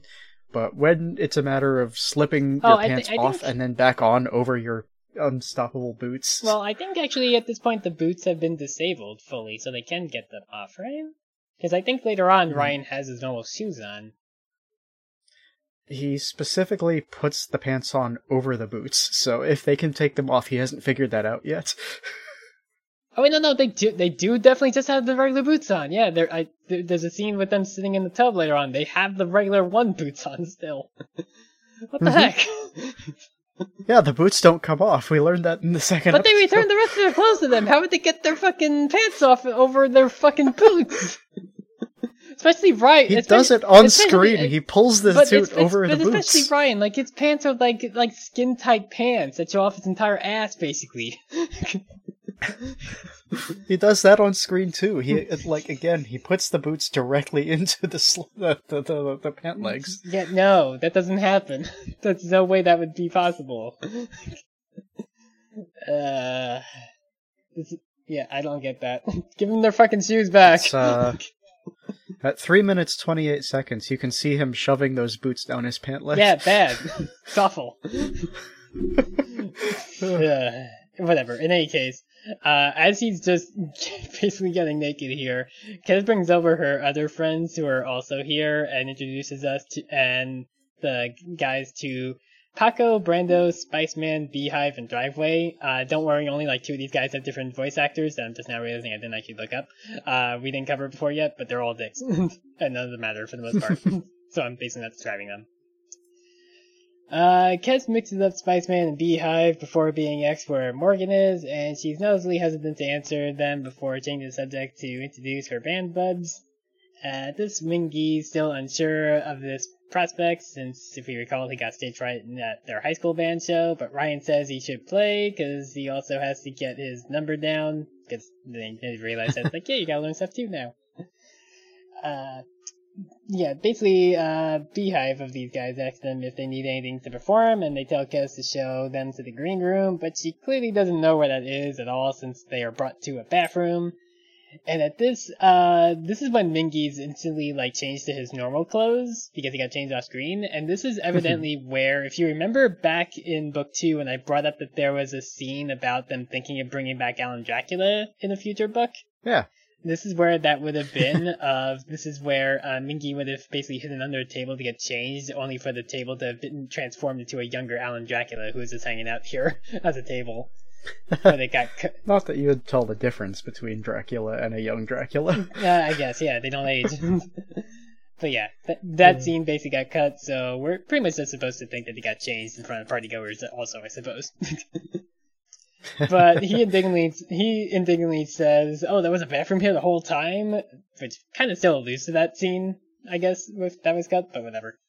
Uh, in any case, Kez sticks to her story that this is totally the green room, probably, definitely, guys. uh, at this, her asshole friends show back up to make fun of her for her mistake and that they knew she'd get it wrong.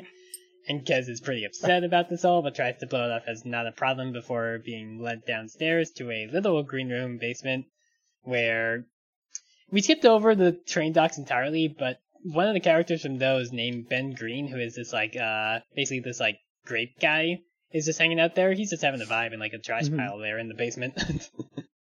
Yeah. Yeah.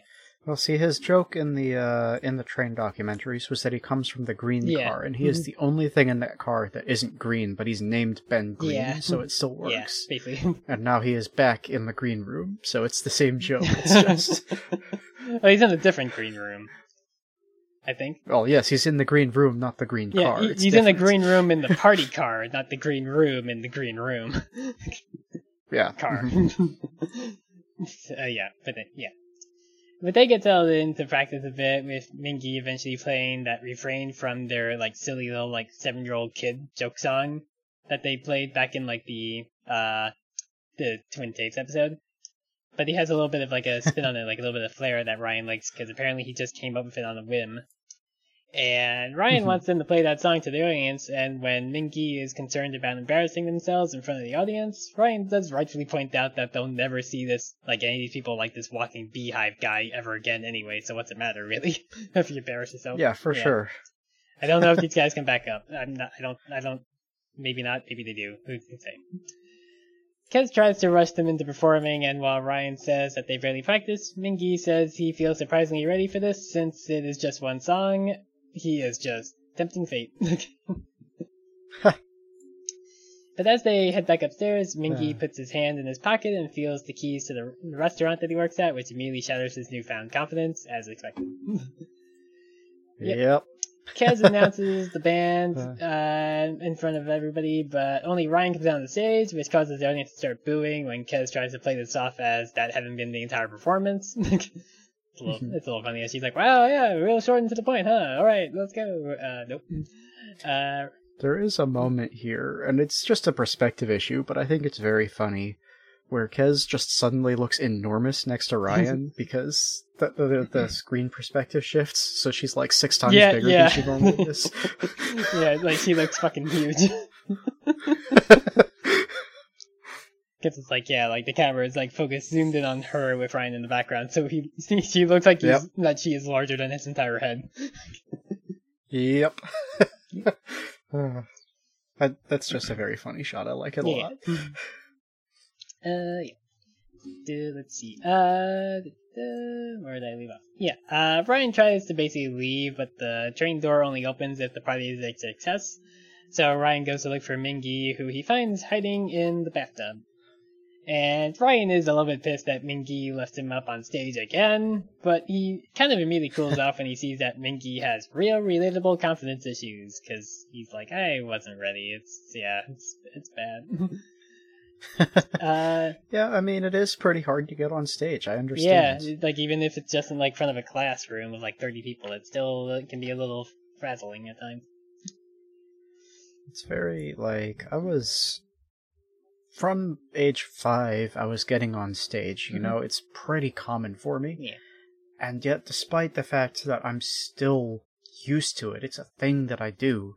It's still freaky. Like, Yeah. there's so much anxiety and adrenaline going on at the same time. And that's me having been doing it a huge majority of my Mhm. life. For someone who's never done it before, I can only imagine. Yeah. Like it's like even like it was, it's kind of a funny thing where it's like I never liked having to like talk in front of an audience of more than just a few people. But meanwhile, when I had my job in Japan, it's like these these kids don't fucking care. I can make it. They they will actually find it fun if I make an idiot of myself and like have fun with them and be goofy. Mhm, mhm. Because it's like you kind of have to be a little goofy when you're working around kids, because otherwise you'll be boring. yeah. yeah. It's like one of the things that the kids said that they liked about me as a teacher, where it's like, oh, my teacher makes fun games and is silly, and it's like, well, I made, I tried to come up with a bunch of different variety of games just because that's like, I don't want to get the, the kids get bored because I would get bored if I went through the same things all the time teaching them. And then it's like, well, sometimes it's gotta be a bit of a dork. Because why be serious all the time? We could be a bit of a dork. When I was uh, in the 12th grade, I competed in a male beauty pageant to raise money for the school magazine. Uh, and uh, I didn't win, unsurprisingly. Uh, it was it was interesting and different. I'll give it like I have never had an experience like that before, and I enjoyed it, but it was also a little bit like that. That was another situation where like it wasn't the same thing, but I was used to being on a stage. You know what I mean? Yeah. I don't think I could have gone out there for the pajama competition if. Wait, what? Uh. There was a pajama part of that? Well, sure, there's all sorts of categories. So, like, you've got your formal wear, and you've got your Halloween costume because it was on Halloween, and you've got your pajama costume, and then a talent portion, and Alright then. they, I, during the talent portion, I was playing because I play the piano, so I was doing that and singing as my talent, and they turned the lights off on me. Which wasn't supposed to happen. The stage manager was trying to turn them blue for we like. gotta, we gotta uh, subtly uh, tell this kid to stop singing, please. Somehow, somebody kill the lights. yeah. no, the uh, the stage manager was trying to turn them blue just for the uh, ambiance, but can't see the keys. It's, can't play if you can't see the keys. Just very wrong button. well then, there we go. so a yeah, br- a you know, brief glimpse into our past. I understand what it is like to bomb utterly and terribly on stage. I know where the anxiety comes from. Yay! I know what it's like to get up to do stand up and no one laughs. and then want to immediately pop out of existence. I have tried many things on my life, and many of them involve me trying to be funny and not being. well, I hope that Oh. at least uh, stuff like this entertains the listeners. like we laugh at the, we laugh Yeah. at our own goofs, like when I brought up like the pig lighthouse thing last time. But I hope that that's funny to other Mhm, people. Listen, if I hear from any listener at all that they enjoyed this story about the male beauty pageant, next episode I'll tell this. Well, not next episode, but someday yeah, I will tell the story about the time that I was in a movie. So yeah. Maybe we'll get to that whenever if we do the Christmas special thing again. by the time that the, yeah, yeah. by the yeah. time we get uh, people talking about this episode again in like October. You will have to remind me because it's going to be in eight weeks, and I won't remember that I promised to Yeah, talk ag- about ag- the time I again, was in a like uh, if you laugh at it, tell us over Discord or whatever social media exists, so we remember again for like November. Uh, anyway, uh, getting back to the City Train, uh, Ryan goes and sits down with Mingy, and that's why the like basically Mingy says that the bathroom reminds him of home compared to the rest of the weird train, which is why he like sought refuge in here. And yeah, I mean, it is just kind of a normal yeah, it, apartment yeah, it bathroom. is just a regular ass bathroom compared to most stuff on the train. Uh, but yeah, but when he laments about how they might not get off the train at all, Ryan shows him that the T-shirt that he has wrapped around his head this whole time is the uh, Chicken Choice Judy shirt, which I'm glad I remember that because I just abbreviated it to CCG, uh, CCJ in my notes. uh, but yeah, it's the one that Mingy made him before they were supposed to go on stage at the high school thing way back in episode one. Uh, and he apparently kept it this whole time, but it's shrunk in the wash a little bit, so he has a bit of trouble putting it on over him.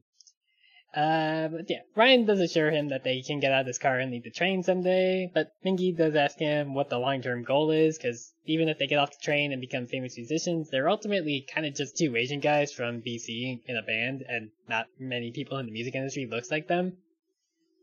This is when uh, I learned something, be looking at this Mhm. for more context, but Ryan brings up Behind the Mask by Yellow Magic Orchestra. They don't really specify YMO. I had to look that up myself. But apparently YMO is a Japanese, or was a Japanese electronic band who are considered pioneers in the tech pop movement and were crucial in developing both synth pop and J-pop.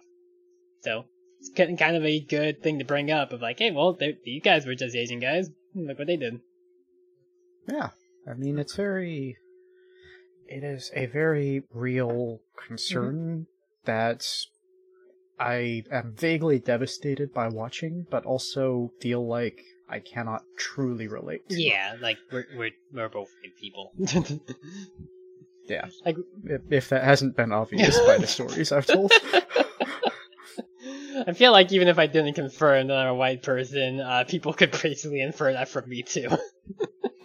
now, the fact that I was willing to list all those crimes I did on the episode, the fact that we started this episode telling people to do crimes. yeah. hmm. Well then, there you go. we apologize for being white. Well, I, I don't feel like we should apologize for No, that. yeah. 'cause it's not like we had a choice. No, it's like it's it's not like we chose. To, like it's not like we had a character creator when we were born and we chose the default. Ah, I wish we had character creators. yeah, could could have dealt with a lot, uh, some big major thing from the word go there. You know how much easier life would have been if I could have picked Warforged as my starting race?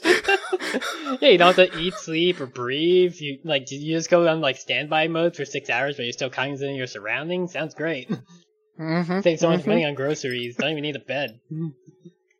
You probably want like a decent chair at least sit in while you go in standby mode, though.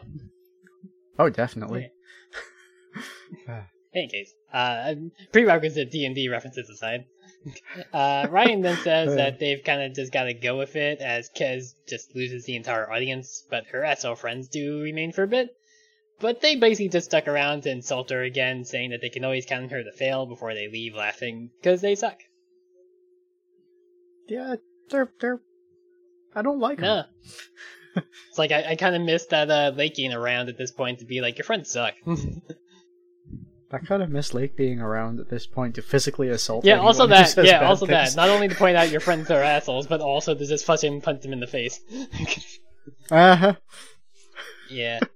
Well, I Uh. mean, to be fair, who knows what uh, who knows what Lake is up to at this point, considering that they are technically not even Tulip's uh, reflection at this point because Tulip doesn't exist yet. Actually, Yeah, well, actually, yeah, no, no, yeah, because Tulip's 13, and if season one takes place in like roughly like 2018ish or 2019, then yeah, she wouldn't be born yet because it wouldn't be until like 2006. And this is that's, yeah, this would be like a good 18 years before Tulip is Yeah. born. So So who knows what Lake's up to yet? yeah. Uh, do, yeah. Uh, basically, uh, Kez then goes and joins Ryan and Mingy in their little, like, practice session in the bathroom, which makes her feel better because she's actually hanging out with people who do like and appreciate her. And then all their, the, both their numbers decrease to 127 as the door to the next car unlocks anyway, because I guess at least one person, I guess Kez counts as the audience, so she's enjoying the performance, it counts. yeah, I like this episode a lot better than I liked my, uh, my Mm-hmm. Yeah. episode. Um, yeah. it, it's so much more relatable. We get so much more diving deep into the heart of where their conflict Mm-hmm. is. This is where I want to be for the whole time. I don't just want them yelling at each other. I want them feeling at each yeah, other. it's it's yeah. I, well, I mean, to be fair, I feel like we've known from the very start since like episode one that their whole problem is that they don't really like talk to each other necessarily. Yeah. Like they talk at each other, but not to each other. Is the thing. Yeah, that's very true. Yep. Yeah. That's my episode. Uh, I know we don't have any questions. So you got any more silly freak takes for us? Well, it is funny you should ask because I surely do have a few freak takes for us. if you have questions, you can, of course, always send them to us at UsWeirdos2 on Twitter, or at UsWeirdos on co-host, or at UsWeirdosCast at gmail.com. We have options, and uh, co-host is rapidly becoming the best of them. Yeah, I try to make a uh, cognizant uh, remembrance to always post on there too whenever I'm posting, like, you know, ask for, like, questions and also the episodes themselves when they go live. Because, uh, Yep. uh, you know, nobody's ever going to call Twitter anything but Twitter. Uh, Twitter is the only thing that you can ever dead name, that, and it's acceptable because fuck that. uh, but it's like, yeah, again, who knows how long that is going to be alive. By the time this episode goes out, it could be going tits up fully. who can say? I mean, honestly, eight weeks in the future, who could know? Yeah. I mean, considering that, like, last time we recorded, we were like, eh, it could be dead in a couple days. Or, uh, as we weren't expecting, it could just have a new fucking name that is totally Mhm. unmarketable and not at all trademarkable. And banned in several countries because it's too close to Yep. porn. Really? Um, But yes. Um, so, because we don't have any proper questions this week, we're going to be doing three Frakes takes. Our first question, uh, have you ever visited a flea market? yeah? I feel like that's the question where I feel like most people are going to say yeah. Yeah, I think so, probably. I think, Uh, like, uh, cause, like, I guess, um, uh, do the, like, the, I guess, yeah, the little flea markets that, like, have the, like, the little things that are, like, once a week or whatever. I guess those count. But I guess what Yeah, I'm thinking, that's exactly yeah, I guess what I'm thinking is, like, mostly when it comes down to, like, when I went to closer when I was, like, 11 or so, because I remember, like, somebody was selling, like, individual Pokemon cards. But yeah, like, there's been some times in, like, Pennsylvania, like where it's like if I was visiting around that time, they're like, "Oh, the the flea market's open. You want to go there?" And it's like, I guess I'm not really interested in messing with stuff there, but sure, we'll go there and like get a pretzel or something. Yeah. There's a pretty cool uh, permanent one near where I live in San Ann. And I've kind of considered like seeing if I could get a chainmail booth up and running there, but I truly don't know. It's it's so niche, right? You don't usually sell new goods there, but Yeah. also maybe, but also I don't want to sit in the sun all day. Fair, especially in Texas. Yeah. Uh, our second one, very much in the uh, in the same vein. Have you ever visited a truck stop? A- again, yeah, because like sometimes they just have regular gas pumps. so like, It's true. I, I, Most of the time they do even. I'm really curious what the context of like how he manages to go like a whole like twenty something minutes on just one of these topics is. well, it's like because these questions are intros into the unsolved mystery, right? So maybe it's someone who disappeared at a truck stop and was never seen again. Maybe it's a Oh. cryptid who just hangs out there. It's gotcha. like it, it's just a way to introduce the topic as a whole, not Okay. yeah. Um, I don't know. We had a pretty big conversation about Buc-ee's in the documentary Discord yeah, also day, that, so- to be fair, I've not been to a Buc-ee's because I haven't been out there in that direction, but still. Buc-ee's is a monument of sin. So yes, I have been to a truck Yeah, the Buc-ee, Buc-ee's Uh, is the Gravemind, a monument to all of your sins. Yes. Uh, Love's is better because they have just weird random trash on the shelves almost all the time. I love going to a gas station and popping inside to use the bathroom, and for some reason they have a screen accurate Ant Man helmet there. It's great. Alright then. and of course, our third and final for today. I'm sorry, those first two are just so similar, and then this one. Have you noticed how many successful restaurants are theme based these days? Aren't they anymore these days? I mean, Rainforest Cafe is kind of dead. yeah, so- yeah. Hard Rock Cafe, I feel like, is also dying, if not fully dead. Uh-huh. Uh What is it that Mars Experience is gone, gone? Oh, oh Um, yeah, Mars 2112, yeah. That used to be like, kind, not like a chain necessarily, but there were more locations than just the one I know of in New York City that I went to back in my, like, mhm. uh, sixth grade, uh, graduating, like, trip or whatever. That was part of, like, seeing Beauty and the. Beast on Broadway. So it's like, I, I, how old are these questions? Uh, I don't honestly know. Okay. I want to say probably like late nineties. that that makes more sense. Yeah. Well, yeah, even all the themed McDonald's got torn out and replaced with wannabe coffee shops. Yeah, like didn't they also like get rid of like a lot of like the kid aspect of McDonald's of like the play places? Yep, yep. Uh, those are almost entirely gone. I mean, Um, to be fair, like they should the, at least get rid of the ball pits. Like that, you definitely should, because ball pits are just fucking gross. yeah, well, But like you could have like some part of it. Just have like a fucking slide or something at the least for kids. there is a art exhibition in San Antonio right now. It's it's very cool, but uh, one of the things that they have there is a, an adult ball pit, which is to say a ball pit big enough for grown-ups to go in. Oh, like the one that was at the uh the failed uh con or whatever.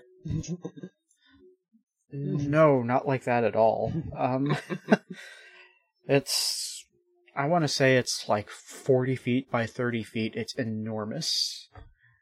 And probably about four ish feet deep. Comes up to most people's, little higher than most people's waists. And I just like, that is so big. And okay, it's indoors, so that's a positive. There's not going to be a snake or something in there, but like, that we know of. how could I possibly go in that thing and not trust that horrible things have happened in there? It is Oh, called yeah. the adult yeah, ball pit. yeah, yeah. If you need to specify, it's the adult ball pit. It's like you know somebody's fucked in there. It's four feet deep. That is easily deep enough to go under the balls and no one notice you. exactly.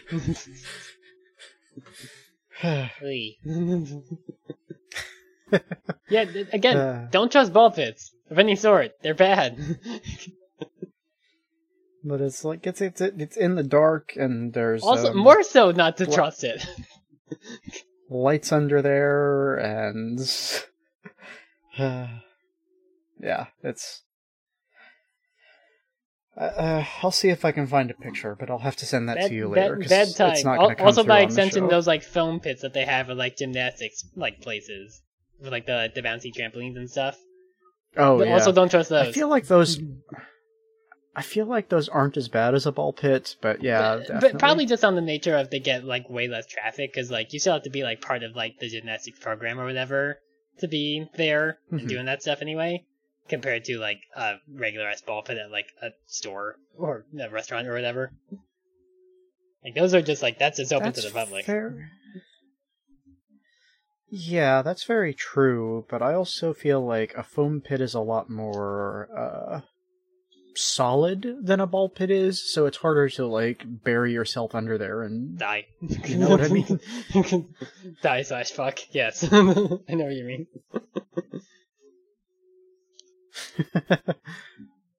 leave me to die in the ball pit the Uh, adult ball pit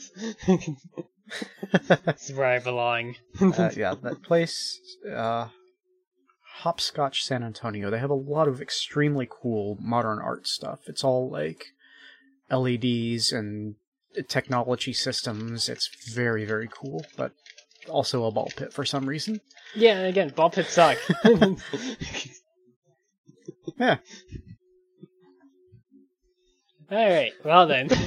Uh, that said, uh, I have only a little bit of trivia here because again, it's mostly voice actors. Uh, again, apologies, I did not look up two of them, but I, I do have their wikis and uh, articles open so I can at least quote some of the stuff they're from.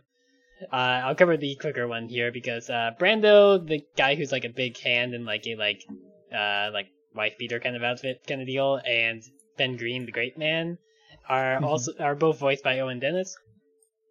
Uh, two of these guys don't have voice actors, like, cause one is a chicken, so they just use chicken sounds, and then like, the, uh, what do you call it? Uh, oh god, I'm looking for the name again to see which one doesn't have one. Uh, Driveway, because Driveway is just one of those like, uh, hey ho whoa guys, so I think they just reused that audio, cause they didn't, they didn't Yeah. even list a, like a name for, like a, he has an entry, he, they just don't list a voice actor for him at all. But, I do like him. Like, as much as these guys are awful, I love seeing one of the hey ho whoa guys just out and Yeah, about. he's just, he's kind of just vibing. He's not even really like making fun of Kez as much, I think, compared to the others. He's just here.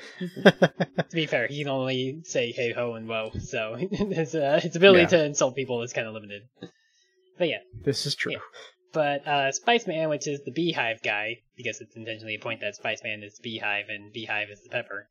He is voiced by Thomas Lennon, where, uh, just pulling some from his wiki entry here, he was the voice of Eddie the shipboard computer from Hitchhiker's Guide to the Galaxy, the movie. Ah, yes. Eddie the computer. He Uh, was the one that everyone loves to he was also uh, Carl. God, why did I pick this one? Uh, Wolfstag from Balls of Fury. Uh, Lieutenant Jim Dangle in Reno 911 Mi- Miami. Uh, Mike in Hancock. Uh, Orville Wright in Nine the Museum Battle for the of the Smithsonian. He's also like one of the writers on the Night Museum movies, and he has a credit in the first one, but it says unknown. People don't know what role he played in the first Night Museum movie. Fascinating. is weird that it's like he was Orville Wright in second, but we don't know what the fuck he played in the first. Uh, uh let's see, TV. He was Atlas in the Hercules TV show. In three episodes. he was apparently a landlord in the Legend of Tarzan show, because all those fucking Disney movies got a season of a show back then. Well, yeah, that. Yeah. Exactly. Uh, he was also uh Klaus on two episodes of How I Met Your Mother. I don't know who Klaus was. he Nor do I. he was Chuck in Bob's Burgers for six episodes. He was also I gotta remember to do. Oh, he's Jimmy Brown in Over the Garden Wall, episode three, Hmm. or uh, yeah, chapter three. And Uh, Over the Garden Wall, another show that is being removed from HBO Max. Sure is. So once back again, in August, and it's like people are like, "How can you fucking take this off before like fall?" yeah. So once again, uh, those guys are the worst. Pirate. Pirate that shit, steal it. And let's see. Uh, I saw one more thing earlier. Oh, he's uh Maxwell Davenport in four episodes of The Ghost and Molly McGee. ah, yeah. well, He has a, he has a lot of credits. I'm kind of just skimming through them just because again I didn't do the research at the time. Apologies. fair enough. Fair Yeah. enough. And then Beehive, the pepper guy, is voiced by Donald Faison. I think is how you pronounce it. Faison. F A I S O N. I've always said Faison, but I don't know if that's correct or not. Alright. Uh, he We're just making sounds, you know. how Yeah, you know, we're, we're making noises come out of the, the mouth hole, you know. Sometimes it be that way. Uh, he was Samuel Kears in Kick-Ass 2. I tried to look, apparently that guy's not in Kick-Ass 1, but I also never saw Kick-Ass. Nope. He is Dwayne in apparently nine episodes of Sesame Street back in 1992, and specifically. he was this character called Justin in Sabrina the Teenage Witch. In the episode Magic Joel. Yeah. he sure was. That was a great episode. Uh, he is Christopher Turk in Scrubs, who's apparently a main I character. was wondering how long it would take you to get to I'm that. going chronologically, so that's why. also, never watch Scrubs. I'll be real. oh well, yeah, Yeah, okay, that would do it. fascinating. Mm-hmm. It's I don't know how well it would hold up today, but it was very, very good for the time. Hmm. I haven't rewatched it in ages. yeah, didn't didn't people say it had like a good series ending, or was it a bad series ending? I forget. I forget which one. uh, very bad. Ah. So, the series uh, at the end of season eight, the main character JD, who drives all of the drama and the narrative through the entire series, his actor decided he didn't want to come back, Oh, huh. and rather than end the series, they continued for another season without Hmm. him. yeah, I can and see how so, that might be a yes, problem. it went very bad very yeah, quickly. that might be an issue. uh, yeah. It- yeah, they effectively just wrote him off the show. He left. He moved to a different city. He's like, well, he's gone. Problem solved, I guess. Yep. Yeah. Uh, other credits, he was Bartik in Tron Uprising, which I did not know there was a Tron cartoon in 2012. Yeah. I guess they did that after Tron Legacy, huh? Because Tron Legacy was like 2010, Yeah, right? Sure was. Tron Legacy did well enough that they made a cartoon because they thought it was going to be like a whole thing, right? They thought it was going to be a franchise, but it didn't do well Mm. enough to really support that. Didn't so- they say they were trying to still actually do another Tron movie though? Uh, yes, another Tron reboot. Well, not reboot, but sequel is incoming, and also the roller coaster. If I am not mistaken, the roller coaster at Disney World in Epcot is the most successful Tron property so far. yeah, I do remember like uh like something in like in like 2016 I think is when they still had like a Tron theme like not like nightlife party thing, but there definitely was like a part of like uh Disney in California that like had a like here's like a Tron themed like disco rave kind of place that takes place Yeah, at night, yeah, and yeah. that was actually kind of neat. yeah, did not know there was a Tron Yeah. cartoon. Uh, yeah, no, apparently in March 22. Remember how Jared Leto was in that movie? Yeah, apparently. Who did he play? Uh? I think he was the evil program. I don't remember. Rinzler, right? It's been Not too long. not evil, not evil dad clone or whatever, right? No, not not not Jeff Bridges. Right, because but- that's just Jeff Bridges, but younger, right? right. So I guess yeah, I guess he'd be Rinzler then, because he's like the only other one that's really an antagonist in it. Listen, if you know the movies, the names of the characters in Tron Legacy, you're doing You, better you than mean I you am. don't remember Evil Tron, aka Rinzler? No, I don't remember Evil Tron, aka Rinzler. he was taken over by bad Kevin Flynn. Or Yeah, I Clu, don't know right, what that Clu. means. Because like Clu is like the AI program that Jeff Bridges made in between the movies to basically like oversee the grid, and then he goes mad of power or whatever and wants to escape to the real world. So that's why Jeff Bridges gets stuck in there with him, and like in the time that happens, he like he takes over. No, apparently Bruce Boxleitner plays uh Tron because he play- yeah he apparently plays Tron and Rinzler. And who the fuck did that? You know, everything you just described sounds an awful lot like Space Jam 2. I wouldn't put it past Space Jam 2 to just steal the plot of Tron Legacy, a much better film. Although, to my, to my recollection, I don't think that they assemble a like WB list of bad guys, including Voldemort, for Tron Upri- uh, Legacy. Pretty sure I would remember that if they put a WB character in a Disney movie. Ah. Uh, in any case, we, conti- we should continue. Uh, he was also the voice of Princess Cookie in Adventure Time. And let's see what else. Uh, Hype Fazon, oh. which is again definitely a most Star Wars character name in Star Wars Resistance. Apparently, of course, there's a character named Hype in that series. 'Cause it's fucking Star Wars. I feel like this justifies my pronunciation of the name as Phazon because that is definitely hype Phazon. That makes that makes more sense. Yeah. I guess I would think it would be Phazon if it was spelled the way Metroid Prime says writes Phazon with the PH and not as F. Mm-hmm. Yeah, that's fair. Yeah. And uh let's see, video games. Uh, does he characters in video games? He has only wait. He has credits. In, he has awards and nominations. Wait, no. Okay, no, that's award and nomination. Video game. Uh, a dance that Faison performs during an episode of Scrubs is featured in the video game Fortnite. His permission was not sought before including the dance, and he did not receive royalties for it. Cool, thanks Epic Games. Yeah. I mean, strike them too. Yeah. Don't. Also, apparently he's Terrence in the 2023 Wonder Years because I forgot they were rebooting Wonder Years. oh wait, no, th- that's been Yeah, ongoing same. since 21, then 2021, huh? well then, there you go.